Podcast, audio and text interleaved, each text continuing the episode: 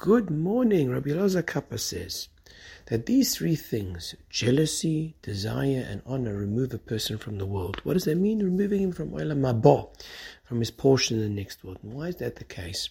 Because when a person is jealous, that eats him up, that becomes his focus, and he loses sight of what he should be doing in this world.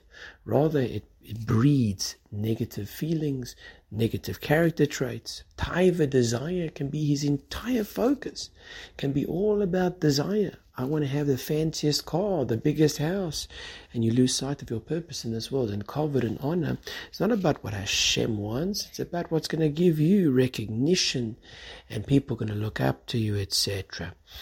What this mishnah is imploring us to do is have the correct focus and I think there's one word which can take care of all these three problems, and that is emunah.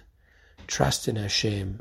When you understand that Hashem runs the world and everything comes from Him and He loves you and He gives you exactly the tools you need, He gives you the place that you need, He gives you everything which is specifically endowed for your purpose, then there's no reason to be jealous, there's no running after desires because that's not the purpose and what He gave you this world for.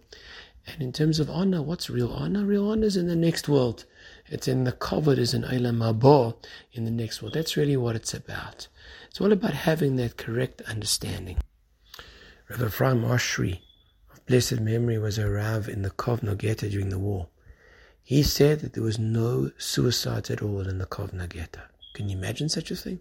Amongst the other nations, there were, because if your whole world is taken away from you, there's nothing you have to live for.